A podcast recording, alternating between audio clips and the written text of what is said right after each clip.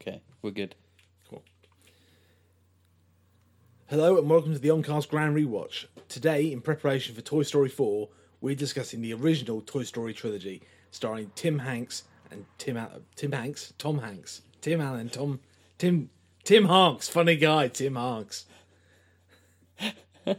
Fuck. oh god, it was all going so well. I got ahead of myself. Right.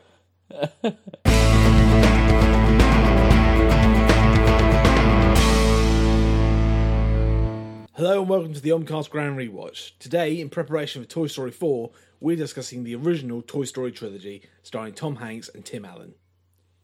There we go. There you go. Toy Story. T story. Toy Story. Tim. I mean- Stoney. Yeah, I mean, where do we begin with Toy Story? I mean, it's it's legendary at this point as a, as a set of movies. Yeah. I mean, there's obviously the fact that the original Toy Story came out in 1995 um, and was the first film created entirely with computer animation and launched Pixar, which now has become an absolute institution, um, like separate to the Disney. Well, it's thing. become its own verb. yeah, You know, it's the, the Pixar way. yeah, exactly. Um, and it started with this, and like, it was something they. It took them like five years to make that first movie. Yeah. Um, I remember reading something about it the other day saying like Tom Hanks was recording stuff for it back in 1991. Yeah. Uh, but the film didn't come out four years after that, and it was yeah, I mean, absolutely revolutionary, changed everything. Uh huh. Um, and then here we are now, what, like Well, almost, yeah. almost twenty five years later, getting ready for the fourth one. Um, and to say that, and with every movie as well, they pushed it even further, Yeah. both in terms of the technology and what and the way the films look, but also in the storytelling and the and the depth of it. Yeah, yeah. I mean, that's the thing. They've always been at like, they've always been like the on like the real cutting edge of everything. Mm. From like you say, the visual effects, the storytelling, the way that the narratives intertwine one another, the way that the storytelling has matured with the audiences as well. Yeah. in a real time scale. Yeah, because the, the the biggest thing I guess is that there was that, and same again. Then I haven't realized I didn't realize until going back now what a big gap it's been between three and four. yeah, Um, yes, we had Toy Story one in '95, and then it took it was 1999 when Toy Story two came out, um, and yeah, because it was the first one was obviously a massive hit.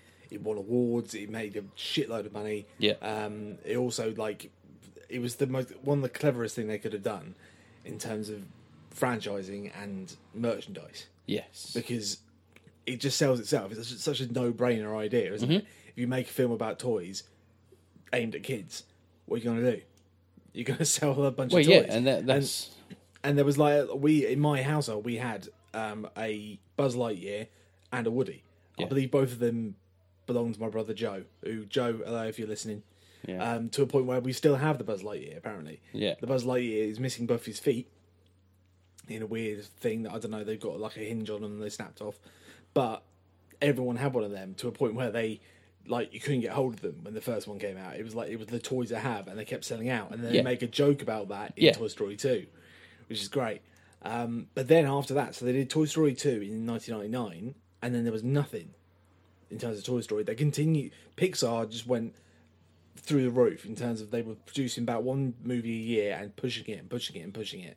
And they were doing things like Finding Nemo, Yeah. which was just, again, another technical marvel. And then things like Up, which, like, was one of the most heartbreaking things you've ever seen. yeah. I mean, they- that's that's yeah, it's amazing. But then eventually they got back round to Toy Story again in 2010. Mm-hmm. And Toy Story 3 came out. And Toy Story 3 is like, it's a masterpiece. I, mean, I don't use that word lightly. But like, good God, is that a good film? I watched it. Yeah. Obviously, we watched them all again this week. But damn it, that film is amazing. They all are. They, each each of them in this series. Um, and I think that's reflected in like when you look at their like their Rotten Tomato scores and stuff. Yeah, They're on one hundred percent, one hundred percent, and ninety nine percent. yeah.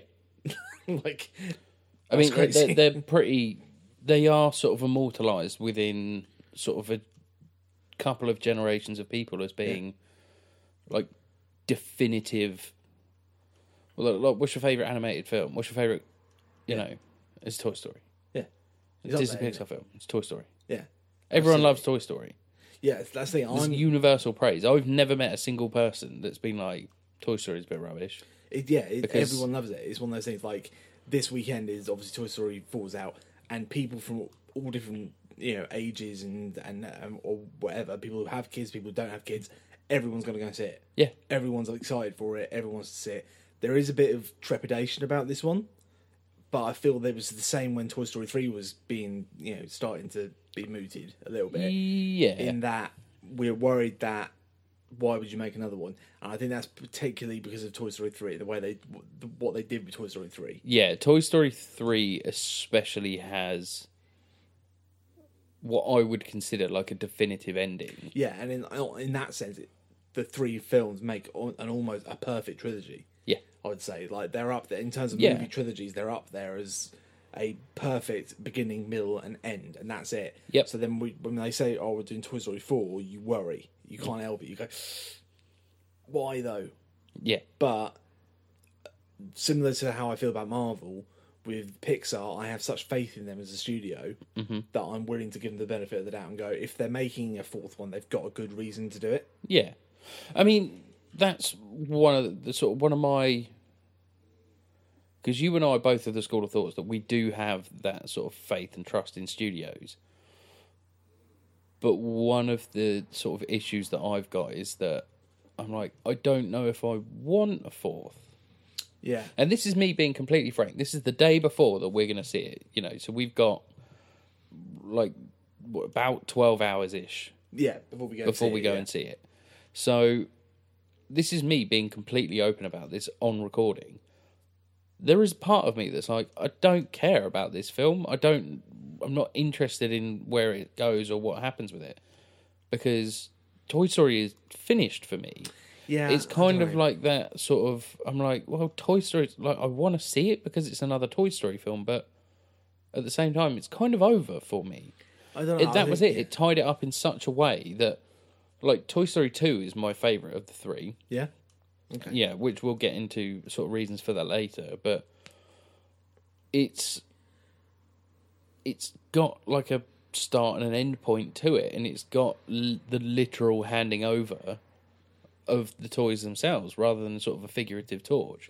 yeah. I think They're I being know, like- passed on to Bonnie, and then I was like, okay, so now this is Bonnie's story, and is this going to be is is Bonnie our new generation of kids that are having this passed over to? Because is it still in real time? How old's Bonnie now? Where's where's where's all this going to go from here? What's going to happen? There's so many questions that I've got that I'm like, I kind of would have preferred it not to. And this isn't me hating on the film. This is me saying, I genuinely don't know what they're going to do with this Yeah. in any way, shape, or form. Yeah, so the, I mean, it would be really interesting to see what our reactions are coming out of this because Yeah. I've heard that you know, not I haven't read anything too much, but I've heard that good things basically. Yeah. Um, but with my to my mind, like rewatching them again this week, I do feel like the world that they've created and the sort of the the lore of it all, if you like, Mm-hmm. about the toys that come alive and that exist in our world and all the nuances of that and the questions it raises does open itself up for more exploration and even within the characters themselves. So the, the characters that we're invested in, are, it's not really Andy. The characters that we care about is Buzz and Woody. Yeah. particularly Woody. Woody is the is the lead of this Yeah. series. So so to see him go through like the crises, like he, like Toy Story two is a perfect mm-hmm. example of that. Toy Story two is when he starts to really he starts to think about the future and has an identity crisis. Essentially, is what happens in Toy Story two. And I feel like there is so much more to explore. Well, he does that in the world. first as well. Yeah, yeah, he does. I mean, it's it is a series of Woody having crises that he needs to resolve Yeah, in his own way by by recognizing what's more important to him. yeah, Because that whilst there are other arcs that exist within that, we do focus on Woody with the whole sense of the packages being tied into one. Mm. So one begins with him questioning everything about his life because, as far as he's aware, Andy's always been there, and he's always been his kid. And then Buzz comes along and he feels threatened by that, and Yeah. he's got the jealousy that goes with Andy being taken away from him and him being replaced with Buzz and him being put on the shelf. Happens again in two. Gets injured. It gets hurt, damaged, as however you want to refer to it. Gets put on the shelf. Starts to worry from there. Then finds a new family to bring on board, hmm. and then gets brought back to Andy because his family turn up and they're like, "We're your family. Like these people are not great." But I think yeah, that's the the thing with two, what gets me about two is that with one, it was quite an into the story because it was all about just what the the dynamics of Andy's room and the politics of Andy's room, if you like. Yeah. Because it's like, who's the number one toy? You know, Woody. Yeah, Buzz comes along and upsets everything, and everything gets thrown out. And to my mind, Mr. Potato Head is the true villain of Toy Story One. yeah, he is. He's a piece of shit. He's a piece of shit throughout all of them. You look He at what is. some of the stuff he does in three as well. um, but I, don't know. I think he becomes more of a team player later on. But in Toy Story One, he is so willing because he sees his opportunity to get rid of both Buzz and Woody Yeah. and become. Anyway, that's besides the point. Um, But he does the same. He like he's so quick to turn on people that are Yeah, within his family yeah, that you just think you're a piece of shit. And then when he's and then like he's the reluctant father to the three aliens, and he's like he didn't want anything to do with them until his wife was like, "Oh, we should take care of them." And then he's like, "Oh, okay, Yeah. Oh, well, if it helps me get laid." but that's the problem. Like, but that's the thing. Like, there is these, there is it's such this rich wealth of politics within the entire Toy Story phenomena that it is like I've been thinking about it all week. It's like how do you structure Andy's room? How do you structure Andy? How do you structure where everybody sits and how everybody goes from it? Because is Andy a deity to them? He's their kid, Yeah. but they are marked by him, and yeah. But then that's that's kind of what fascinates me, and that's why I, I am like. so much louder than you on this recording. Okay, So apologies for that. Don was a little bit quiet because we didn't do a proper sound test. We were too busy being dicks. Yeah, pretty much. Um, like Mr. Potato Head. Um, but that's what I mean. Like, and watching it again, and like, and you think about like the villains of it. Yeah. Like when I say the villains, I mean the the toy villains. People like so in two you had Stinky Pete, and then in three it was Lotso, Hugging Bear, and they are they're quite they're like completely relatable, completely understandable villains. In some ways, they're like more nuanced and like and interesting to think about than some of the mil- villains we get in Marvel movies. They are. Wait, well, they're Like- far more far more interesting. Because, but then that's what interests me about them going forward. Like what I would like to see, and I, I don't think they're ever going to do this because the kids is obviously the movies are aimed at kids. But I would love to see what happens to Lotso, what happens to Stinky Pete in terms of that bitterness and that sort of that anger that they have towards their situation. Yeah. happen to one of our core characters. Yeah, Like you, because basically what happens to Lotso is that he gets replaced yeah, he comes he makes his he gets left behind by his kid and travels home and then he gets re- he's been replaced because the other thing that Lotso's all about is the basically the um, commercial the commercialism of the toy industry and Yeah. the fact that like one of his lines is we're all just trash waiting to be thrown away yeah. and yeah he's right. Like do you know what I mean? Like that's that's the thing. That the the villains are right in a lot of these things. They're, mm-hmm. they're not wrong. And I would like what would be the reaction if something like that happened to like Buzz? Like Buzz was that we know was a mass produced toy. We saw that in Toy Story 2 Yep. he, there was hundreds so what happens if Andy loses his Buzz Lightyear mm-hmm. and he's distraught he doesn't know what to do about it his mum buys him a new one. Our Buzz comes home. Yeah, and finds Andy's just playing with a new Buzz Lightyear. yeah, What does that do? What's the doubt? Do you know what I mean? Like it's things like that that they can really dig into. And I know, like particularly in four, from what we've seen from the trailers, they're bringing back Bo Peep, mm-hmm. who was a character that existed in one and two, and then disappeared between two and three, along with a lot of the other supporting characters. yeah, And that, like, uh, what's her story? What happened to her in the last ten years? yeah. And that's those are the things that think I think will keep the franchise going in terms of how do toys experience the world.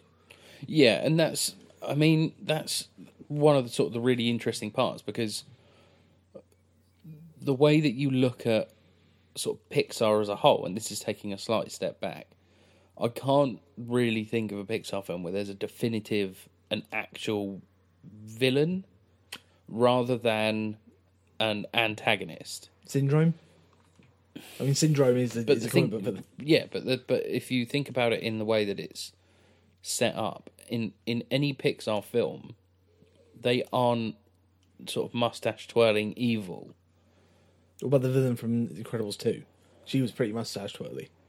Yeah, and that's I suppose actually I didn't really think about that because that's the thing. You look at a lot of them, and they tend to be just dark reflections. Yeah. They're like, if this person didn't have this perfect way, Yeah. if they didn't have the privilege that Woody and Buzz had, Yeah. and you know, some of the some of the things that happen. I mean, I mean, like when you look at what happens to Stinky Pete, Yeah. he gets taken by a girl who likes to draw on her toys, and that's bad for him because he's always been so concerned about being pristine and being mint in box. Yeah. But then the sort of the deceleration of how bleak it gets when you think that Lotso is just tied to the front of a truck Forever. Like, yeah. forever until he literally falls apart. yeah. And this is one of the sort of the questions that I've got about the sort of the existentialism within the Toy Story universe. Is when does something become alive. sentient, and what happens? Do they die? Do we see this change? Is there a, a, a like a permanent death? Is it complete obliteration, or is it if a part of him survives and does do the does the rest of it, as we've seen in the first with Sid's creations? Yeah, and, where where is there? Yeah, exactly. And then you start getting into there's so much like minutiae you can get into. There It's like, yeah. Where is their humanity? If you like in like you say, Sid's toys in the first film, he like basically takes the heads off them and puts them on different bodies and stuff. Yeah. So it's like right, well, if you've taken if you took Woody's head off of him and then put it on like Buzz. Buzz. Buzz's body, would he still be Woody? Yeah, Would he have, would he talk like Tom Hanks and would he? Do you know what I mean? Yeah, yeah, You know? and that's what I mean. Is that there? There's this such such depth there for things to be explored, and like when you say about like the antagonist characters, yeah, just sort of slightly to bring it back because I'd sort of trod on your point a bit, but oh, I used to it. It's fine. oh, fuck off, come, come from you, sandbagger. I didn't sandbag. What are you doing? Um, There's balls wide one branch of my T16. They're not much bigger than two meters. yeah, um, but yeah, saying about the sort of the antagonists, there are points where they are sympathetic and they do sort of humanize them. And the way you look at stuff like Jessie's Oh, sort yeah. of origin story, if you will, Yeah, that she was locked in a box for years, and you think that's awful because there's there are points that like in three when they put Mr. Potato Head in the pit overnight, yeah, or in the box, sorry, in the box overnight, Yeah. and he comes out and he's pretty shaken up by it, and everyone's like, "Oh my god, I can't believe they did that." Jessie was in there for years, yeah, and she came out with that same optimism and same brightness and cheer that she's always got.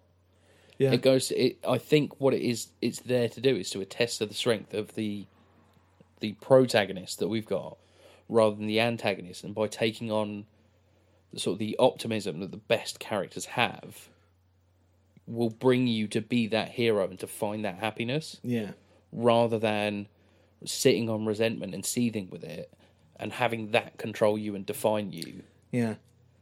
Is what I think is sort of the strength with these three. Mm. I, I mean, think it's what- less so in one because it was a bad kid blowing up toys, Yeah, but especially two and three, yeah, which is why, like, I I like, I love all three of them, but two just slightly pips it for me, yeah, just because it's this such so much bigger world Yeah. that we see. and just the the step up in animation. Just like I remember, yeah, when you go when having watching them like back to back, like ah, I have this week, and you've done the same. When you put Toy Story two on. And it starts the way it starts in space with the giant like that like and Yeah. the big score going, and you just feel like, oh god, it's like it's like a sequelitis. Yeah. they've, they've got always all got a bit much for him, and then like Buzz turns up and he's in space and he's flying, and like it's the the level of the animation just blows your mind. Like, the the thing that it's like they're showing off, like the bit where he like is he's got his jetpack and he's about to land on the planet, and you just see all the rocks underneath him just spreading out in a perfect pattern. And, Yeah. like, and you're just like, like jaw on the floor, like, oh my god, oh my god, like how did this happen? like they've like, gone to the effort of like designing sort of thrust, Yeah, like just movement. everything The- about the- like there's there's like dust and there's like just like to go from it's such a massive step up from what they've done previously. Yeah. because they the only thing they did in between was they did do Bugs Life, Yeah. which is a good little movie, and it's like it's kind of Well, forgotten. Bugs about. Life is great. though. Yeah, it's kind of Well, and that is another thing that sort of treads on my point earlier is that Hopper in that is just a definitive villain. Yeah, So, it's true. Yeah. but yeah, and I think, but like, yeah, like you say, there is this marked quality, and it it kind of makes me think that this is it might be a little bit intentional that they've done that at the start because they're Yeah. sort of they're saying, look, this is what we can do now. yeah, Get used to it. yeah. Well, Don't what- just think, Christ, that looks amazing. Get used to it. yeah. It's still brilliant, It's literally like but pay attention to everything else that's what I love. this. because what it then ends up turns out being is that it's Rex playing the Buzz Lightyear video game. Yeah. So it's not actually in the in the world of the movie or whatever. But they just it is like you say, it is like them setting out their launcher and going, look, yeah, we stepped up. Yeah. Okay, this is what we're dealing with now. All right, it's like like literally like grabbing you by the scruff of your neck and going, this is going to be insane to look at. Just Yeah. just get get on board right now. Um, and yeah, two's two's great. Two is amazing. Um, and like you say, it very much goes right, expanding out the world. Yeah. In the fir- in the first movie, they literally there were three locations. It was Andy's room, Pizza Planet, Sid's room, Yeah. pretty much, or Sid's house, and that's it. Uh-huh. By the time you get to two, they're going out in the street. They're going to a toy store. They're going to an apartment building, and all like the intricacies of how the apartment building works. Like Yeah. in the vents and in the in the um, elevator shaft, and and then they go to an airport.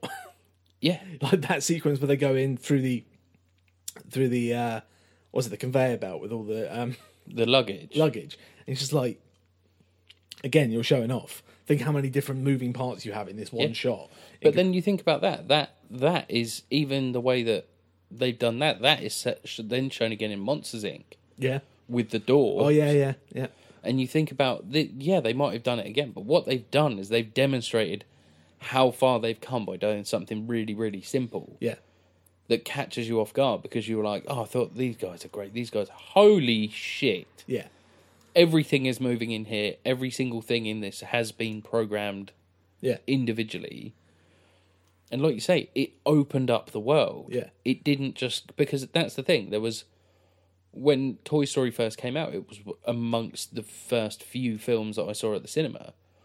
And it was one of those ones that I watched and my friends and I were like Oh, that's amazing. And you you would say about, oh, if this is what my toys do and stuff like that. And you're like, oh, is it just like in Andy's head? And is it like Andy's story? Is he just making it up? Because we were like, oh, obviously toys aren't real. But are they real? Are they? They should, but they should become come alive, and you talk to your toys and try and encourage them. But yeah there was less of a, there was more mysticism in one, yeah especially the point when Woody and the rest of the toys confront Sid, oh yeah, yeah which yeah. is this just absolute breakout moment. yeah That in two, you see these things again, and you're like, no, these are alive because they're having an effect on the wider world. yeah yeah, You know, yeah they are leaving footprints.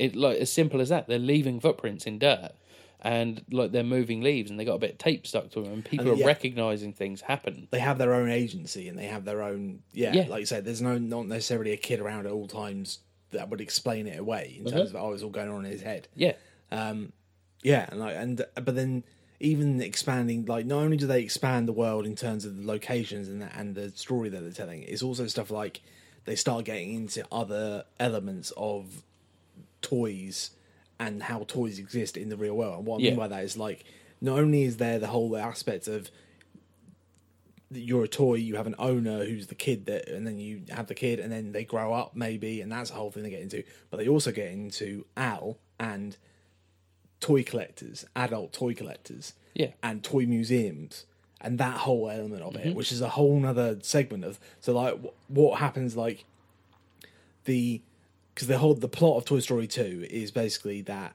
Woody gets stolen by this guy Al, who is a toy collector, who finds this Sheriff Woody doll and steals it because it turns out that Woody is actually a very rare doll from an old TV show back in like the nineteen Fifties. fifties, um, and he's very very valuable as part of a set and he has a whole set of other characters. It's Jessie, Stinky Pete, and Bullseye. But then that gets into the whole thing of right. Well, they're going to be sold off and put into a display cabinet, and that means that right. Then you start thinking about right. Well, there's lots of other toys like that. There's lots of like. You think about like sli- si- uh, what are they called? Sideshow collectibles, stuff Yeah. like that. These incredibly detailed, very value, very expensive toys that are just for display only that sit there, and that's a whole nother part of the society that you don't really get into. Yeah. And like, I want to see like, I would love to see a Toy Story movie where it's like, let's go to that um, toy museum in Japan that they were going to get sold to and do a prison break and get all the toys out. Yeah. because the the life that they were going to be left with was to be basically sat behind glass on display forever, Yeah. and that's what Stinky Pete wants. And Yeah. that's how he, tr- he tries to convince Woody to do it because he's like, you're going to be enjoyed by children for generations. Um, You're going to be loved Yeah, forever. And you think, and that's one of the things that sort of you get to is you're like, toys are meant to be played with. Toys are meant to yeah, be broken. Toys are meant to, you know, that's what happens. Yeah, That's what happens to these things. And it's about enjoying what you have. yeah, And it's like without getting too far into sort of the, the sort of mindful aspects and stuff and any of the messages that they bring. The point of being present and enjoying what you have in two is so much more important than whatever your purpose you believe it to be. yeah. That's the thing. They really they boil everything down into it, and literally, like, it really gets properly like existential because it is, Woody figuring out what his purpose in life is. Yeah, and where he fits. and then communicating that and dis- and it disseminates out from Woody, and mm-hmm. that has been and that's the continuation of the thing that then goes from two into three. Yeah. because he like convinces Jessie that look, yeah, the, you're you're all right about this whole thing. Kids do grow up, and we might get thrown aside, but that's not what it's all about. What it's all about is being there for them when they need us Yeah. and that's the thing, and that's the the connection. And there's that amazing line, like one of the one of the best sequences, and I know you talked about this earlier, is Jessie's backstory, Yeah. and that's where they get into the whole what happens when your kid grows up story, which is heartbreaking, and it is probably the first proper tear jerking, heartbreaking thing seen in a in a Pixar movie. I think, Yeah. uh, which is something they've then since become known for. Like in almost every Pixar movie, there's going to be something that makes you cry. Yeah. Um, but they, this was this scene where she goes through with Emily, but she has this one line in it where she says, "When they're playing with you, and even though you're not moving, you feel like you're alive because Yeah. that's how they see you." And it's just like, oh god, Yeah. And that's that's that's and that and that is just so and it's so deep and like you can start applying that to other things like in real life. Is like their p- reason for living is because of the way someone else looks at them yeah. and that's just like that can be applied to any kind of you know family Yeah, life yeah, or anything absolutely. I mean, like- that's the thing that's about having that purpose, and that's one of the reasons that I love two so much. It's like they do take that on in three as well when they get to the point where that circumstance has matured. But in two, it's about it's so much more about.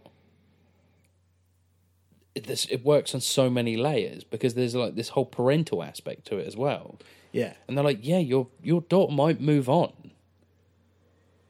You know, like Yeah. I was saying earlier about the sort of, you know, the children being deified, but also they've they're essentially their employers, but at the same time, they're their children as their children as well. yeah, it's like they consider it their duty to sit Yeah. like, i think there's that there's a again like that's the sentiment they echo in three is with the the soldiers as, Yeah. the, as the soldiers leaving they go the war's over and he's grown up yeah, like we've done our job Yep. it's like the idea that this is their purpose and they're having fulfilled their purpose then they've got to move on yeah, um, but that I think is what interests me about four potentially and what could happen next is that they've been very much the toys themselves have been very much driven by a, a completely selfless drive to be there for Andy and be there for someone else and be and Yeah. be that but which is amazing and is a great like sort of role model thing for kids and all the mm-hmm. rest of it. But my question I guess is what happens when they start thinking about themselves a bit more? Well, that's that's the thing. That's like the natural progression for me is that that's where I presume they're going with four. yeah Because when does Woody start going? Okay, well, but what about me? Yeah. What what what's my best? I've done all he's ever done, and all he is dedicate himself to a child to be there for a child. That mm-hmm. was Andy to start with, and then now in the new sort of moving on is Bonnie because they have this handing over, and he would have the same attitude to Bonnie that he would to Andy. I mm-hmm. can only assume. But then what happens when if he's confronted with the idea that, but you can do what? What about what you want? Sort Yeah. of thing is is is kind of, like you say, it's that maternal thing about you put your whole your life and your aspirations and your dreams have all been on hold because you had a child. Essentially, it's that kind of thing, isn't it? Yeah. And then okay, now the child's gone. What do you want to do? Yeah, so it's the, the empty nest Yeah, exactly. syndrome, and it is it's really smartly done because it's like you say, it's where do the toys go from here? How do they push through with their lives? Hmm. Do they have their own lives? We've seen in the trailer that Woody and Bo Peep reconnect, Yeah. but Bo Peep's got trousers on Yeah, and, and not the big dress that she had on before. and she's changed, and like what's happened to her? That's the what's that's- happened to her flock, what's happened to this, what's happened to that. How has she matured in this outside world on her own without a child? Yeah, and that's that's the big question, isn't it? Is that is like if these again because you start thinking about the wider aspects of it is like well these toys you know regardless of what they were originally made for they are sentient thinking feeling beings Yeah. and they could have that they have that could have their entirely their own society and this is again something they sort of kind of explored that's what they do in 3 mm-hmm. when you get to Sunnyside at Sunnyside Daycare, they have a complete. They take that that little nugget of an idea of a toy society that they have in their own little rooms, like with Andy's room in the first movie, and they expand that out and make it much bigger, and it's to a point where like it's like an oppressive regime And that's the of thing. toys. Like, yeah, and it's going back to the point that I previously raised is that you you take out the optimism yeah, and the positivity that Woody has yeah, and that faith that Woody has as Andy as a great kid or or as an appropriate deity or as a good boss. If you put that if you put cynicism in that like Lotso has, then you're going to end up with a very different society because it becomes very selfish. And if you note they're all about no, oh okay, you guys go out there. It's okay. When you can find someone that can take it, you know, you guys are doing the right thing when you can do this, you're doing the right thing. You're the good guy. You're this. You're this. It's just gaslighting behavior that they're putting into and saying that, you know, when you find someone that you think is appropriate to take this on, then come find us.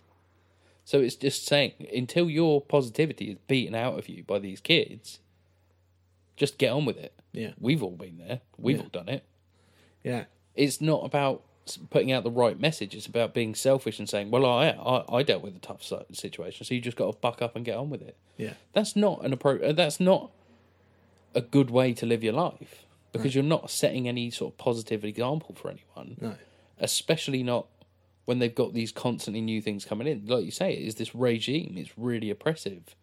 They're constantly being watched by the cymbal monkey and the Yeah. And the trucks driving around at night. Yeah, and you see the breakouts and stuff. And that, that's when you start getting into like right yeah so all of these individual actors are actors they are they've got their own agency they've got their own thing but they answer to someone and they've got a job to do and they've got Mm-hmm. a certain role in society and like jesus what does this mean like Yeah. are there are there toy societies out there that are completely separate from human society they're not even in buildings they they have their own we don't know like what what if like even in like things like the landfill when they go to the landfill at the end yeah. there could be in a whole network of thrown away toys in there. They've got a whole sort of. Well, exactly. There's a city of them. Do you know what I mean? Yeah. There's uh, think about how many hundreds of thousands of toys that are going to be there. Well, that's another little fan theory. Like, because there's plenty of fan theories about um, Toy Yeah. Story to, to segue a little bit. But one of them I like is that we do see in Toy Story three the trash man who comes and picks up all the toys at one Mm. point is Sid. Yeah. I mean, in, it's never been confirmed, Oh but come in- on, it's got to be, isn't it? it's a guy in a zero t-shirt. It's a guy wearing the same t-shirt and like, and he's listening to like rock music and all the rest. Of it. And he's like, they wouldn't have done. They knew, they know full well that we're all going to jump to that conclusion. Yeah. And then people then theorized again. It's like a fan theory that the reason he became a trash man is because after his experience in Toy Story One, when he realized the toys were alive, he became a garbage man so that he could save toys. Yeah. And they when they saw getting thrown away, Okay. that's quite a nice little fan theory. It will never be confirmed. No. It will never ever be confirmed, but it's a nice little fan theory. Um, but it's like it's yeah, it's like any of the fan theories, isn't it? It's about you know, whilst Pixar does exist within sort of an interconnected universe, mm. what what where and how exactly everything is will never be confirmed because it would allow this sort of domino effect of sort of logical fallacies or plot holes to exist. Yeah. Whereas at the moment they're allowing people's own imagination to be the magic, Yeah, which is so much more about what it's about. true. Yeah, um, I mean, yeah, it, it's interesting because like, there are some that are like quite innocuous little um, sort of in- interconnected things. Like there's the Pizza Planet truck, Yeah. and the ball with the star on it, and they're little visual things that they just pop into every movie. Yeah. But then there are ones that are deeper and more sort of specific to that particular movie. So there's a lots of different theories about Andy's dad Yeah. and his mum for that matter. Actually, there's loads of theories because there's one theory going around that the girl, Emily, the girl that leaves Jessie behind, is in fact Andy's mum. And the part of one of the biggest Oh, okay. sort of pieces of evidence for that is the fact that you see her wearing the the hat in the flashback when you see Emily. She's wearing a hat which is red with white trim, and that is the same hat that Andy then wears in Toy Story One, Toy Story Two. He doesn't wear a hat that looks like Woody's hat. He wears a hat that looks like Jessie's hat, Yeah. and it's the same one that the little girl wore. Oh, okay. And that's there's the theory that, and that even ties in even further back into there's lo- there's a there's a really good theory, and it's potentially got some truth to it about Andy's dad Yeah. and I won't get into it too much because it's quite long. But it actually came from one of the storyboard artists from Pixar, essentially. Um, a guy called John Rant. Uh, hang on, let me make sure I get his name right because I don't want to. He's the guy. He did the voice of Wheezy. Okay. Wheezy. Yeah, uh, sorry, Joe. Joe Ranft. So it's uh, R R A N F T. Um, and he he actually unfortunately passed away quite young. Um, but he worked on Toy Story 1 and Toy Story 2. And he, in a sort of. He sat down with a friend of his and gave his whole theory, I guess you could, say, of what the whole story of Andy's dad was. And it's quite involved. I'll, what I'll do is I'll, I'll put the link in the show notes for what it is. Yeah. Uh, but essentially, it's about how the reason that Woody is so important to Andy is that it was actually Andy's dad's toy that he Right. gave to him, and Andy's dad then has since passed away. Yeah. Um, and it, it gets very, very detailed, and it actually explains a lot of different things, like the fact that they're moving in Toy Story One is because they're actually in Andy's dad's parents' house, and they moved, and they went back there whilst he was ill Okay. pictures on the wall are of Andy's dad as a kid, not Andy, because you see there are pictures of a kid there with glasses, and like Andy doesn't wear glasses. Who's that? Loads of little details in there, so it does led me to believe that it's actually probably the closest we have to the truth. But then, conversely, we've had another director on the movies and another storyboard artist, a guy called Andrew Stanton, who's quite a big boy at um, Pixar. Retweeted that article when it came out and said, "This is fake news." Really? Yeah. And has never said another word about it since. Okay. But it's very it's interesting because the way that they talk about it, they like the, when the guys do their interview, they talk about this John Rand, Joe Ranft guy and said he was a good friend of mine and he told me this story and I'm going to tell you. And they get quite emotional about it and they because he you know because the guys passed away and they, they Yeah. were good friends. And I would like to believe that what they're saying is true Yeah. because if it's not, then it's really, really disrespectful and out of order. Yeah. But no one's ever gone any further than to say what Andrew Stanton did, which was just to say this is fake news, Yeah. and that he hasn't gone any further than that. Um, but that's kind of besides the point. That's kind of stuff outside of the world of the movies. Yeah. But it is an interesting story, and I would encourage anyone to sort of look it up. Yeah, if I mean- any sort of interest in it. Definitely. I mean, one of the things that I sort of saying about sort of Pixar on the outside rather than going back into the films too quickly. One thing I always, always love is the seeding. Hmm. So in every Pixar film, Yeah. there is something in it that is relevant or alludes to their next film. Yeah, So I would seek that out as well. There, there's dozens of articles about it out there. yeah, the article and the other that YouTube is that you can fall into a hole of that kind of thing. Yeah. what they do in YouTube, obviously, is they can sort of show you the shot they're talking about and circle it and all that kind of thing. Yeah. But yeah, definitely go out and seek those and sort of really look into it because they're so clever in the way that sort of, you know, Monsters Inc. has the ball, uh, but also it has Nemo. Yeah. And but but then Finding Nemo has the the pizza truck, but it also has Oh yeah, there's a point like in Finding one of my favorite ones. is There's a bit in Finding Nemo where there's a kid sat in the waiting room reading a comic book, and you can see if you stop and zoom in that the that the picture on the front of the comic book is Mister Incredible yeah wearing his original blue Mister Incredible suit. yeah I- Yeah, I love it. I love. Pixar, man. What, what, did we, what did we do to deserve Pixar? Um, and yeah, I mean, Toy Story is is special amongst the Pixar films. I think yeah it could because and it's because it is a franchise, and they've had other franchises like Cars. They've had three movies now, but it doesn't go anywhere near the sort of No. relevance and the importance of Toy Story. yeah. I mean, Toy Story is like this monolithic phenomena that stands head and shoulders above any other sort of Pixar works, and m- most other Disney works. To be honest, and yeah, I mean it, it. Like you say, it follows you through. Like for my generation, like for me, like the first one came out in '95, and I was I was a kid. I was like Andy's age essentially. So to see, oh, what if your toys came alive was just this eye opening. Oh my god, this is amazing. Yeah. Thing, and then obviously your parents then had to go out and buy all the toys, and then you had your own Buzz Lightyear in the house, and all that, and it's all very exciting. And then you get into the second one, and it's quite interesting because it's like four years. A lot can change in a kid's life in four years. Mm-hmm. And so for me, that would have been like going to secondary school. yeah, And then you think about it in terms of the movie, and it's like, well, in the second one, Woody goes outside of his original little comfort zone and is confronted with a new set of people and essentially starts experiencing peer pressure from a new group of friends Yeah. who start telling him, oh, you should be like us, you should be, we're going to be collectibles. And this is who you are, and like trying to tell him who he is. Mm-hmm. And then he has to, he has this, like, say, identity crisis about these are my old friends, but then oh, what about my new friends?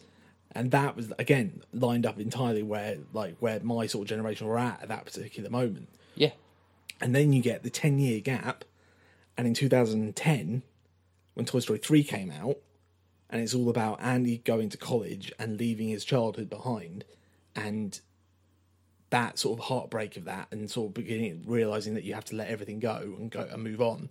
That came out when I was just at the end of my first year of university, and a lot of people were like that. So I just remember like um, you know, everyone that I was going to uni with, we all went to go and see it. And we all basically had the same reaction, which was we were all blubbering messes by Yeah. the end of Toy Story three, because there's just oh, that film, man. yeah.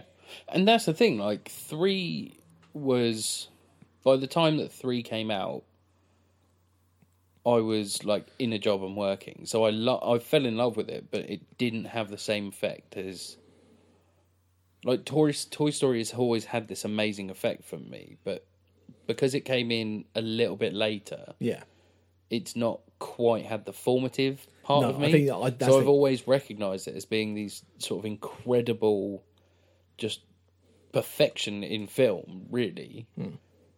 But it's never been that thing that I've been able to sort of link my own life with. yeah, Not even in hindsight, because, like you say, in 2010 when it came out, I'd been working, yeah, you know, a job for Yeah. two years, being an adult and Yeah. not looking at those things anymore and being like, that's great. I'd, I'd love to go and see Toy Story, but I've got a lot of stuff to do. Yeah. I've got bills to deal with. I need to do this. I need to do that. but yeah, And it's, and like, two came out at a great time for me because I just fucking loved the film. And, but they've always been this such iconic and perfection in cinema for me. Yeah. But that's one thing that's always sort of made me a little bit sad is that I, I was just a couple of years out Yeah. of that, of being Andy. yeah. I feel very lucky that that's how it ended up for me. I basically Yeah. followed Andy, even to a point where it's like, did they are these evil genius? Like, I imagine was there not pressure on them to make a Toy Story three quicker between after the success of Toy Story two, and they just they went no, let's hold off for ten years so that we can make all these all these like these seventeen year olds, yeah, these eighteen year olds Yeah. at university cry their eyes out for ten years in ten years time because that's what happened, and it was just Yeah. this I mean, on so many levels that movie works because not only do you have the the handing over part where Andy literally explains how important all these toys are to him and hands them over to a new owner, which is heartbreaking in and of itself. You also have the scene that everyone always talks about, which is the moment in the furnace Yeah, where the toys that was the bit that Yeah. that's the bit that always gets me. it's it's unbelievable that bit. Like, I watched it again this week, and what gets me is just the the amount of expression they're able to put into the faces by the time you get there. By the time you get to Toy Story three, Yeah, is incredible because you're able to convey so much. Like it, the, it's these people accepting, and I say people because they feel like people. well they are. They're, And- they're, they're, they are their own characters. Woody is different to Tom Hanks, and Yeah, you know Buzz Lightyear is different to Tim Allen. Yeah. They, there is there, there is that separation that exists there outside of the old, the the characters themselves Mm. have become the icons as opposed to those behind the scenes. yeah. And But just when you see them have that moment of accepting that they're going to die and Yeah. going, "It's okay, I'm here, hold, hold my hand," sort of thing, Yeah. and they, they say all that without saying anything, and that is a strength of not only the way they built the characters up in terms of the writing, but also, like say, the animation of the people behind it. They're able to convey all that in a look from a plastic toy Yeah. made on a computer to another plastic toy made it on a computer, yeah, but you get it, Yeah. and it's just and it is completely hard. I was, my heart was in my mouth when that happened when I first saw. it. I was like, oh my, "Are they really going to do that?" Because I thought they might. I was like, "Oh my god, oh my Yeah. god, this is actually going to happen right now." I don't know if I'm prepared for this. Um, but yeah, like I say, I'm I feel I do feel very lucky that it lined up with me that Yeah. way. Um, and there are other things that ha- that has happened with. I think like my generation is kind of similar with the Harry Potter franchise. yeah, Like generally speaking, when we went to go and see one in the cinema, they would be the same age that we were as the film came out, more or less, yeah, within a year or two. Um, and it is yeah, it's very rare that something like that will happen when a something a cultural sort of or a series will line up. yeah. I mean, that's the thing because like the original, the Harry Potter books came out when I was at school, but it kind of passed me by. And I remember it being like GCSE's time, or sort of like you know, so I would have been sort of sixteen for our international listeners. I was sixteen in, in what we call secondary school, or what you would be like junior high. Yeah, and it sort of passed me by a bit because I was at that point where I was a bit too cool for all of it, and I was like, I was like going to go out and do skateboarding and not read about. Oh, I'm not going to read about magic and wizards. That's not cool. You know what's cool? Skateboarding, listening to, was Limp like- Bizkit. it was like it, you was you had to read it because if you didn't, you were completely closed out of all the conversations. Yeah. like you can. do you know what I mean? Well, yeah, and that's the thing. Like we've got that age gap. yeah, Is that at that point, it was like, oh no, you don't read. You go out and you go on a skateboard or a BMX, and you, you know, and you, you do all that, and you hang outside, and you've got a mobile phone now, and that's the thing. So that's What was your high score on Snake? oh fucking hell, I don't know. it wasn't. It was far too high. it's it's. I wouldn't like to look at my Destiny total time played either. So it's just let's just say high. Okay, Um, very high. Snake 2, completed it. Because you could complete Snake and Snake 2. Um, that was a fun time. My dad got so cross with me, he took my phone away. But yeah, there, were- there were always things that, like, sort of brought me back into sort of my own childhood and being able to embrace the sort of my immaturity as well as my maturity at the time. So, like, Pokemon is something that's always sort of stuck with me as well yeah, yeah, was yeah. something that from the like I said, I read about it in official Nintendo magazine Hmm. when I was buying video games for the first time and being like, this game sounds really, really mad. And having no concept of how it worked. yeah, And I was, and then it came out and it just took me on this cultural phenomenon and it's still going to this day. yeah, and But like you say with Toy Story, it's this sort of generational thing. Like I, I feel sorry for the generation before because they haven't gotten this. but that's maybe again another reason why they are doing what they're doing and making another one. Yeah. because it is because it's something that I've always been interested in, and something that I talked about when I remember when Wreck It Ralph came out. Yeah. is that what do they? The other thing that I wanted to get into, I feel like maybe this is me being old. Do kids still play with toys as much? Yeah. or because to my mind, and I'm going to sound like a real old man now, but mm. I feel like kids are more into electronic devices and having because they do get the, at a very young age they get their iPads or whatever, and they can and a lot of kids' entertainment and stuff is geared towards that. Like even like things like in the in our country we got uh, the BBC, and in order to compete, they create CBBC apps, which are games that they play on their tablets, which they love. Yeah. and kids will just get obsessed with that kind of thing, and they'll get really into that. So does that mean that what effect does that have on a toy? Do you know what I mean? And that's something that wasn't Yeah. necessarily as big a deal for a kid in 1995 because it, didn't really exist. Well, you would. It did. There, It you did. had you had Game Boys and stuff, but not to the same extent. There wasn't. You weren't inundated. You weren't like kid. Now there's like concern about kids' screen time and all that sort of stuff. There was still a thing back then. Yeah, but not as much as it is now. Sure. Well, so the the difference that we have now is that so when it was when I was a kid, so in 1991, I think it was. Hmm. My brother got a Game Boy for Christmas, yeah, and it was just that was it. Like every everybody all day was on it. yeah, My parents were mad about it. My both my brothers were mad about it. I would try and get in as much as I could, but I was too young and couldn't play it, and blah blah blah blah blah. But from then on, that was it. There was always some sort of video game thing there. Whereas with both of my brothers, who were really really into sports, the video games thing stuck with me. So it was the my next my eldest brother got Super Nintendo, and mm. then after that it was all I got the Super Nintendo off my brother, and then it was all consoles for me ever since. but But that's the thing; we've always been connected with the electronic side of things mm. in one way, shape, or form.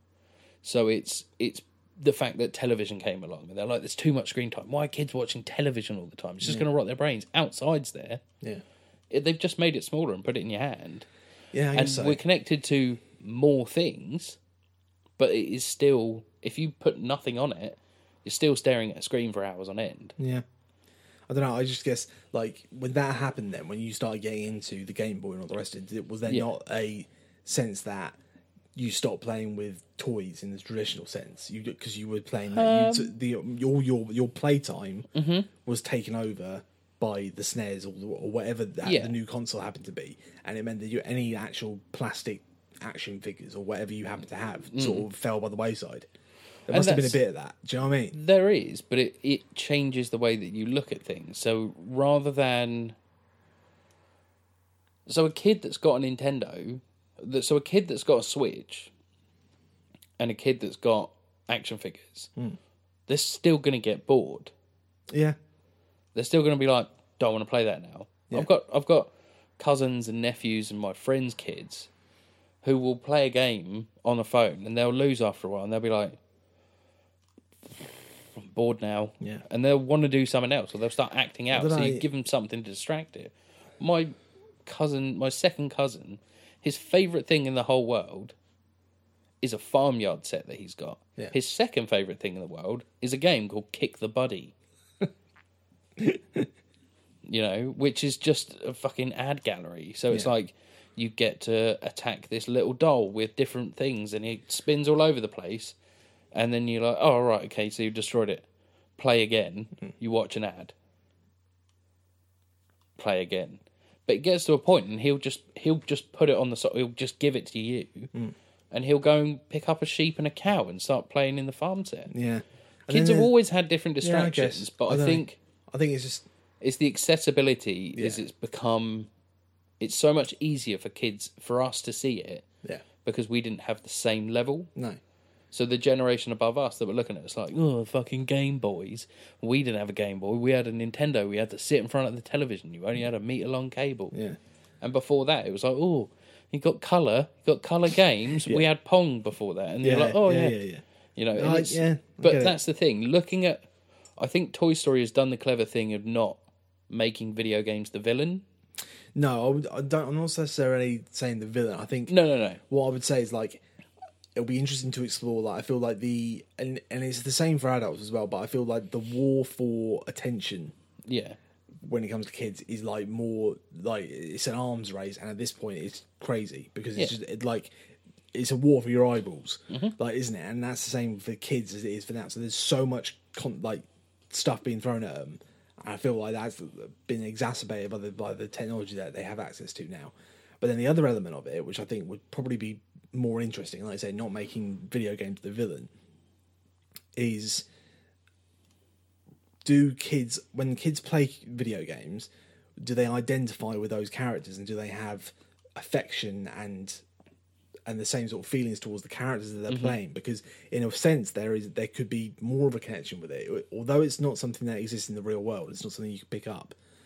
You control what they do. So you feel like they're you or even to a point where things like Fortnite, where you create your character, mm-hmm. and then is there a point where like there'll be Woody is sat there just waiting to be played with, and he can just see out of the corner of his eye this avatar that's been created, who they love, and they've spent hours dressing up and then going into games with and playing with and playing as, and that's their avatar, and that's who they identify as. Yeah. and it would like would Woody become jealous of that thing on the screen? Yeah. Like things like that. That's interesting. Yeah. do that. Like, But that's been done in Toy Story. But it's just it was Buzz. It wasn't an electronic. I guess so, yeah, it Mm. wasn't an electronic avatar. It was a new electronic light buzzing sound control yeah, I guess so. toys. But I just yeah, it's I think in a lesser film would have done it. I mm. think if if Pixar weren't as clever as they were, they would have pitted, like we said. Because that wasn't me saying that you're saying that they're making it the villain. But what I'm saying is that I think That would in lesser thing to do, hands, yeah. they would have gone, yeah, let's make it, let's do this, Yeah. because it's it's we can, because but then they're sort of underselling things. But if you go out and you look in and people said, but what, what I, I read an article a while back saying about like the death of the toy store, and people Mm. Yeah. are like, it's because of games. yeah, toys, yeah exactly. Toys R Us isn't a thing anymore. no, and people are like, oh, it's because you know kids have got mobile games now. They got they got their iPads, they got their iPod touches. What people aren't addressing is that Toys R Us is a big shop that existed outside of town centers. Mm-hmm. It wasn't easy to get to. What they didn't take into account for was Amazon. Yeah, They didn't take into this account. They didn't account, take into account property prices and the increase in rent and the way that austerity's worked in this country. That it's throttled companies that work in a certain practice. People are too quick to say it's because kids have all got iPod touches. kids now. don't play with toys anymore. Yeah, it's true. It's not because they were selling. They were constantly selling, but they couldn't compete with a company like Amazon that doesn't pay tax and doesn't have a physical presence outside of a warehouse. Yeah, yeah, you know they've got these so many other things in place that made it impossible for that company to survive mm. that it's part of the wider death of the high street rather than toys r us being a victim of electronic yeah, sort of the singularity so to speak. Yeah. And then I guess, that, and then what that means is like getting into the, the toy industry a little bit. I guess we are is you get things like Build a Bear yeah come along where you, it's a bespoke thing where you go in and create it, and that's now that. Okay, uh, have you ever done the Build a Bear process all the way through? At what point during that process do you believe the Build a Bear became sentient? at no point In the if we were okay, because if i we was were, attaching a sock to a machine and they were No, like right. now you've got to kiss it to bring it alive and i'm like i'm very uncomfortable kissing something that you've just touched with your hands that's been in that thing that many people have touched Okay, right. Just go with me on this a little bit. Like- I get what you're saying. Just, just, just go with me. All right. Just, just have fun with it. Just have fun Right. with it. Okay. Just improv. If you were in the world of in the world of Toy Story, where we accept that toys are alive, Yeah. At what point during that toy making process does the Oh. toy become alive? God, I mean that's I I couldn't say I know, but it's but because it's, it's it's like I said like I said like uh, earlier when I was saying about at what point does the sentience happen? Mm. At what point do they sort of gain not just consciousness yeah. but awareness? Well, that's the thing. I feel that's something they do really well in, particularly in Toy Story One, but they also they get into it in the other movies as well. is the idea that they have this epiphany moment where they realize they're toys, Yeah. And that's something that is really interesting. And it kind of reminds me like a little bit of stuff like Westworld. Like in Westworld, they have their a moment where they realize they're these robots. We're not real. We're not real people. We're stuck in a loop. We're being told what to do, and the toys have a similar thing. And obviously, the the key one is Buzz, because the, for Yeah. the first half of the Toy Story, he believes he is Buzz Lightyear, and which is part of why it's so funny because he Yeah. sees. But then he go he sees an advert for himself. Sees an advert for himself and then still doesn't believe it. attempts to fly because Randy Newman said so in a song. yeah. No, it can't be true. I can fly if I wanted to. It's such a good song.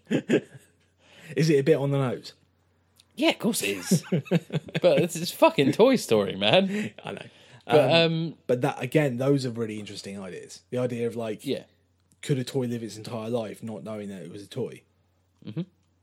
Is it only because of the influence of other toys? And who are they to awaken them? yeah, Kind of thing. Do you know what I mean? Like, yeah. and And that, who was the initial person to shepherd that consciousness into the first or second sentient toy? yeah, At what point does a toy, as we've seen in the shorts that they did with Toy Story of Terror and Toy Story That Time Forgot, yeah, not so much in Toy Story at the time forgot because that is about this awakening, as you say, like it's got the, that point where they're fighting against the video game system to be reminded of something tangible, Yeah. and the fact that the second it happens, Bonnie immediately goes into play mode. She's already built a fort in the ten seconds that the kids yeah, done it, and then she starts messing around with everything else, and that's all about new toys and being aware and not being mean Yeah. and not being a bully and have fun and play with your friends. Yeah. Which I think that one is the closest it's come to making video games the villain. yeah, yeah, yeah. But where and like Toy Story a Terror is a very small version, a very very small sort of reboot remake of Toy Story Two almost. Kind of. I think yeah. I think both of those the, those little shorts. And if you guys haven't, if you haven't seen them, because they're not obviously the main movies, but they're like these little twenty minute, basically like TV. If they did a Toy Story TV show, this Yeah. is kind of what it would be like. Um, and yeah, they're essentially they're both little character pieces. Yeah. One of one of them being for Jessie, and Jessie has an arc, and the other one being for Trixie, which is the new um, Triceratops um, dinosaur character that Bonnie has before she gets given all Andy's toys in Toy Story 3. Yeah. But they do, like you say, by doing this whole thing with the computer game system and having the, they have this whole set of characters called the Battlesaurs uh, in um, Toy Story that Time Forgot. And they're like fresh out of the box on Christmas Day and just continue as if they think they're real Yeah. and they believe their entire backstory. And that's another thing that interests me as well is that like where do they do they get their backstory from reading the back of their box? Because like when Buzz tells everyone his backstory, there's that moment where Woody just tilts his head and realizes that he's just reading from the back of his box. Yeah. It's like where do they get indoctrinated with all this knowledge? Yeah. like Is it a uh, prerequisite upon upon the point of manufacture that this magic has entered them? Because spiritually, there wouldn't be that. There would have to be. Well, like I say, you've got it, it's it's this new doctrine that they've got that children children aren't aware of religion when they're born. They have to be taught religion, but then when these things are born, so to speak, as they come out of Yeah. their chrysalis, yeah. uh, they're they're immediately aware of who they are. Yeah, they like, know who they are. They know their past, and they know what they do. He knows he's a space ranger. He has to fight Zurg. He, he's Yeah. like he knows all these things. Like, Yeah. and where's that all that knowledge come from? I know. I think we're we're overthinking it a bit. much. Well, no, but but that's the thing. Like we we definitely are. But one thing that this universe does allow is is it actively encourages this stuff. This Yeah. is why we're not given these sort of definitive answers. And I know it sounds like we're waffling a lot, but what we're doing is exactly what Pixar want us to do. yeah, and that They want us to re-engage our childish imagination to make these things happen in our heads. Yeah, and that's exactly why I I am so happy or okay with Toy Story four happening. Yeah. because there's so much more to do. And Yeah. there's so much more to get into, and I I do want to see what what is the next step for Woody as a character. What's the next step for Buzz? what happens when they're confronted with new ideas, what are the new ideas, what else happens in the world. I'm excited to see that. Um, and I know that, that you know Pixar are they're protective over this brand they wouldn't do it if they had like because there was another sort of story that went around at one point where between two and three at one point Disney were going to make their own Toy Story three Okay. separate from Pixar. Ooh. Yeah. And they had a whole concept about it. About the idea was going to be that there was a product recall for Buzz Lightyear's, and he had to go back to the factory in in Okay. Tai- Taiwan. I think was it Yeah. Taiwan. Um, and that was going to be the whole story. And then the toys were then going to have to ship themselves over to Taiwan to save him. Blimey. That was the whole idea. Pixar were very much against it. Yeah. Didn't like the idea. Didn't think it, you know, made. And they basically sort of shut it down and renegotiated and managed to get control back. Yeah. and then made their own version of Toy Story 3, which is the Toy Story 3 that we have, which is much less of what that would have been, would have been just sort of an adventure Yeah. with the toys, which is fine, but nowhere near as impactful or as like emotionally resonant as Well, it wouldn't have what- had as much of a journey. no, as Toy Story 3. Toy Story 3 Yeah. is very much it's a character piece. It's a, Yeah. yeah. Um, yeah, when I say journey, I mean character journey as opposed to physical journey. It Yeah, would have been yeah. a hell of a physical Yeah. journey. But then, I mean, just the physical stuff, like, again, Toy Story 3, there there are some amazing sequences where the toys get to sort of be awesome. I don't know how else to say it. So you have to- Al's Toy Barn in Toy Story 2 is amazing. And then in 3, they have the whole long sequence where they're doing the prison break. Yeah.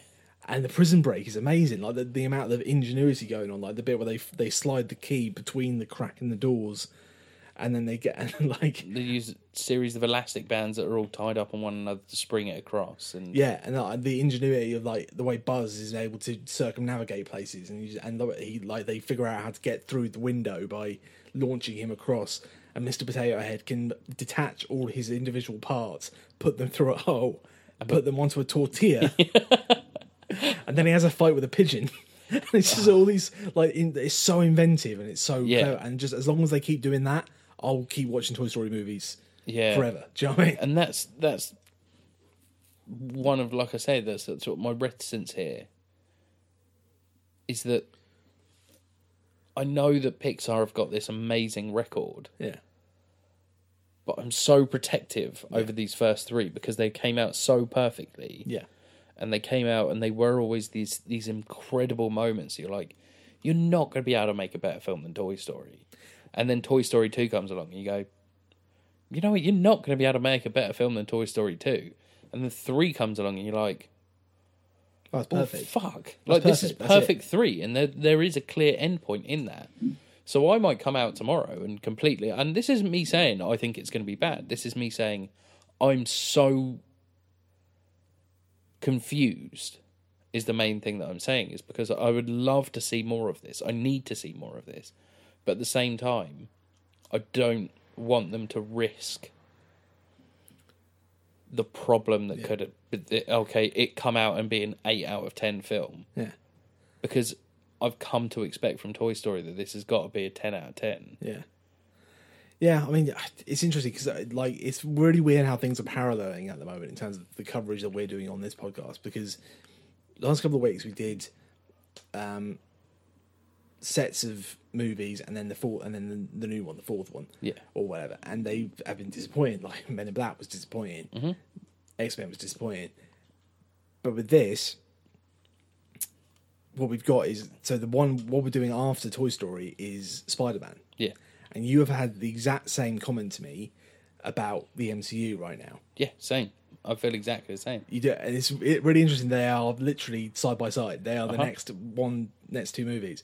So it'll be interesting to see how this conversation continues Yeah, into into talking about Spider Man because basically what you've said is you're happy if they were to say that they aren't going to make any more Marvel movies now, having finished with Endgame. Yeah. you'd be okay with it. yep, And in the same way, I feel that you feel the same way about the Toy Story trilogy. It's a definitive Yeah. ending, and that's it.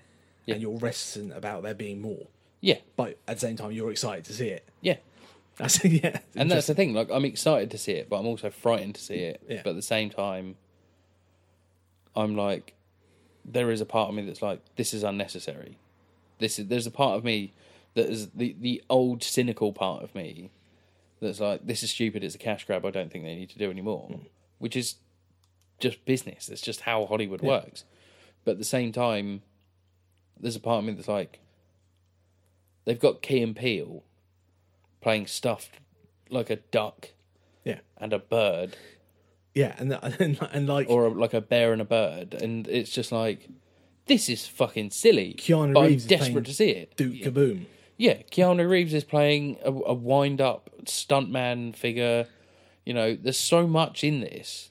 Pete, Bo Peep's back, and I mean, there's the Forky. There's like we're Forky. saying, Forky. Forky's already like Forky was the first thing they revealed about Toy Story Four, and that's when I sort of piqued my interest. I went, "Holy shit!" Because we had- went on that long discussion just then about when does sentience begin with these toys, which is something people have talked about a lot. Mm-hmm. But they're literally they're really going to get into it in this one because basically what the premise is is that there's a little spork, and Bonnie puts googly eyes and a pair of like feet um, and arms. yeah, feet and arms on it, and then it becomes alive and becomes a toy.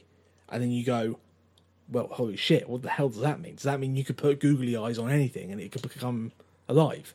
Yeah, Do you know, if I put googly eyes on this microphone, would it then become a in the world of Toy Story? Yeah. Do you know what I mean? And then right, I want to explore that. Like, give me half an hour's of worth of a movie just talking about that. I'm Yeah. totally down. like, and so when that's when I first started going, oh no, they know what they're doing. And up till now, in all the other clips and things they've seen, which has been very minimal. yeah, It's basically one trailer, and I feel like they really are sort of burying the lead. They're they're not giving much away at all. Um, but it'll be interesting to see what actually happens. yeah, for sure. Like, I really want to see where it goes. And we're about twelve hours away from it now. So Yes, we are. Right. So I think, to be honest, I mean, we've covered pr- a lot. We could go into so much more detail here. We could go in. Yeah. We could be at this for another, another, however long we've been recording this for, which is quite a long time. yeah, I can imagine. But yeah, without boring the pants off of everybody or just everyone getting fed up and turning off. Yours is is how do you find the three in like? Is there a ranking for you? I, I really struggle because, like I say, I feel they they build on one another so perfectly, and they one doesn't work with it. Like they're all just these component pieces that build this perfect Yeah, structure. That is, if you took one away or said that I like three, oh yeah, but if you hadn't had this in two, then in three wouldn't work. And Yeah. I don't know. I love like I think the one that affects me the most in terms of getting me emotional is three. Yeah. and that's partly because of when I saw it the first time it came out and the legacy that I had with those characters at that point. Because I literally had grown up with them, even though they were on screen. Um, so three, I think, is probably always going to hold a special place. Yeah. for me. Um, but that's not to say I think it's necessarily the best one. Definitively, Yeah. it just might be my favorite.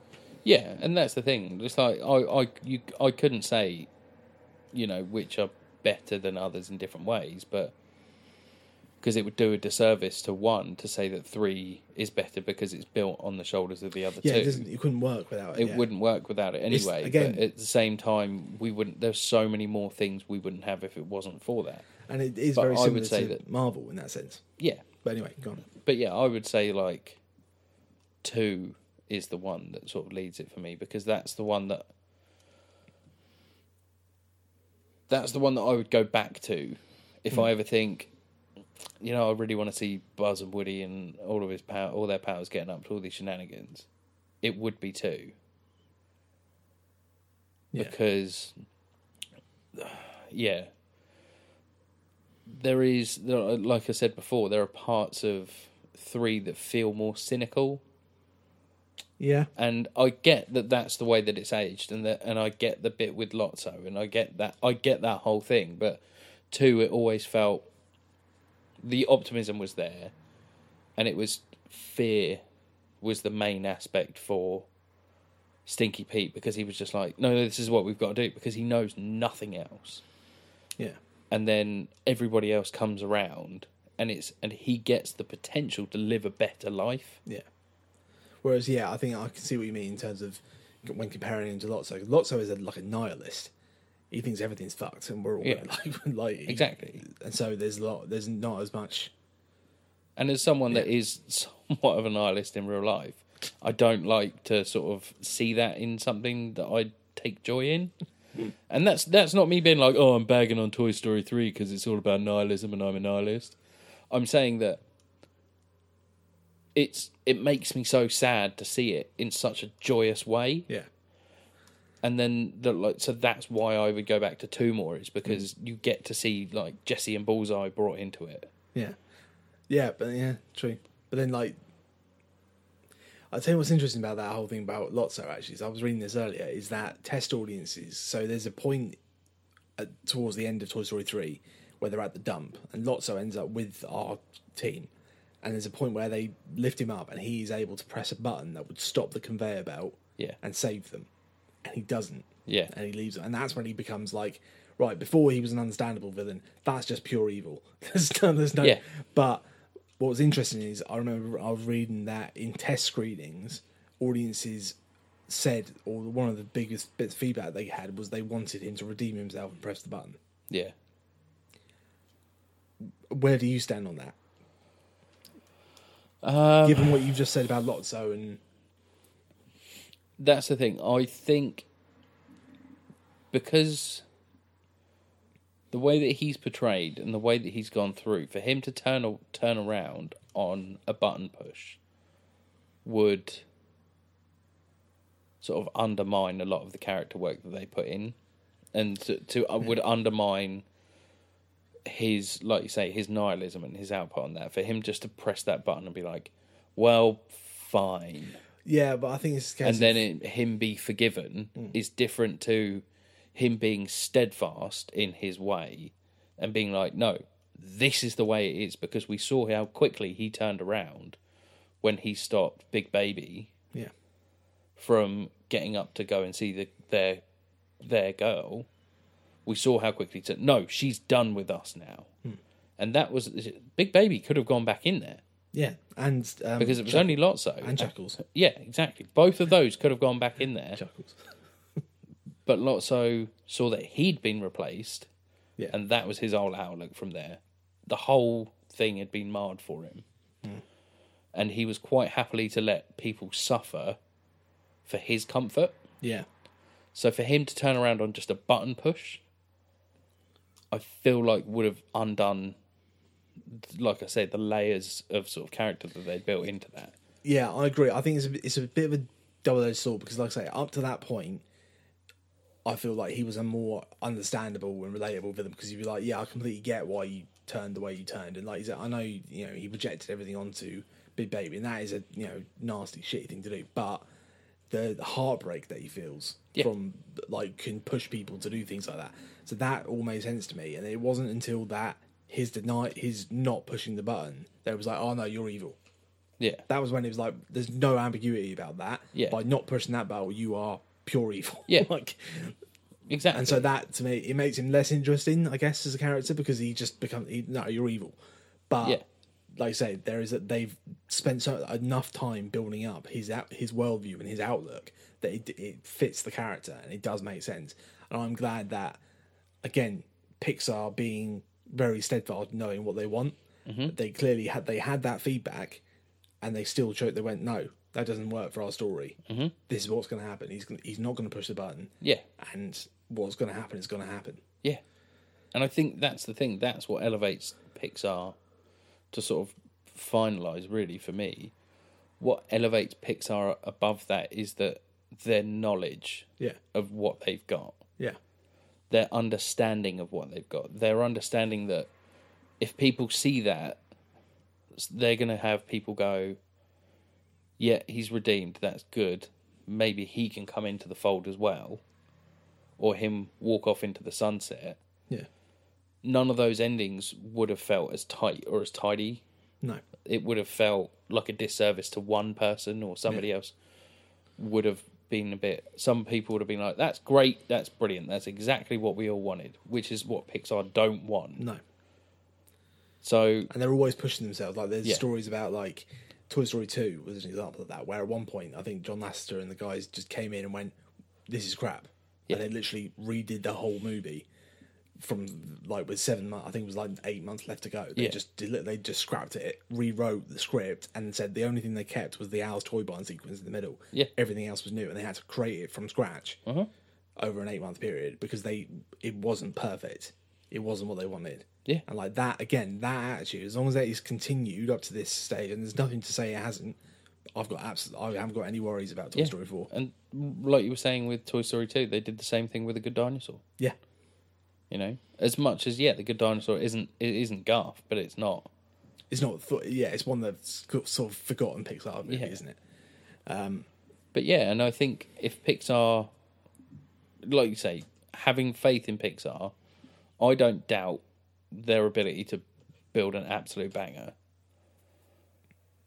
But I just I have got so many emotions going around in my head about it that I Yeah. just need to get out and see it. And Yeah, then- and, then- and like I say, it, it's going to be very interesting to compare our experience with this with our experience with Spider Man because I know you love Spider Man and you're Yes. excited to see a new Spider Man movie, but you have this resistance Yeah. about continuing that series. Yeah, um, there's a lot, and that's something that we'll unpick in next week's, week's. Spider-Man special. Is Yeah. that, like, yeah, Spider-Man is my guy, sort of thing, and uh, there's so much that the films have done that's bizarre. But yeah, we'll get to that next week. Yeah, Anyway, let's wrap it up because it's been a very very long episode. it has the- been a very long episode. but these um these films deserve it. Yeah. Um, and you know, they, there's a reason they're so well loved. I think we've talked about most of them. yeah, Um, so thanks for listening, guys. Yeah if you uh yeah you can find us on all the socials again so facebook instagram and twitter Yep. um you can email us at the omcastpod at gmail.com Yep. and yeah i mean there isn't really much else to say we're going to be back with toy story 4 episode that's going to come out after this one Yeah, so we're going to do a special just a review episode. And I think what we we are quite likely to do spoilers in that, Yeah. but we'll mark it. We'll make sure we sort of have a clear line where if you haven't seen the movie yet, duck out. Um, but there'll be plenty to talk about. Um, so join us. Let us know what you think. yep and we'll see you next time Yeah, cheers. Thanks, guys. bye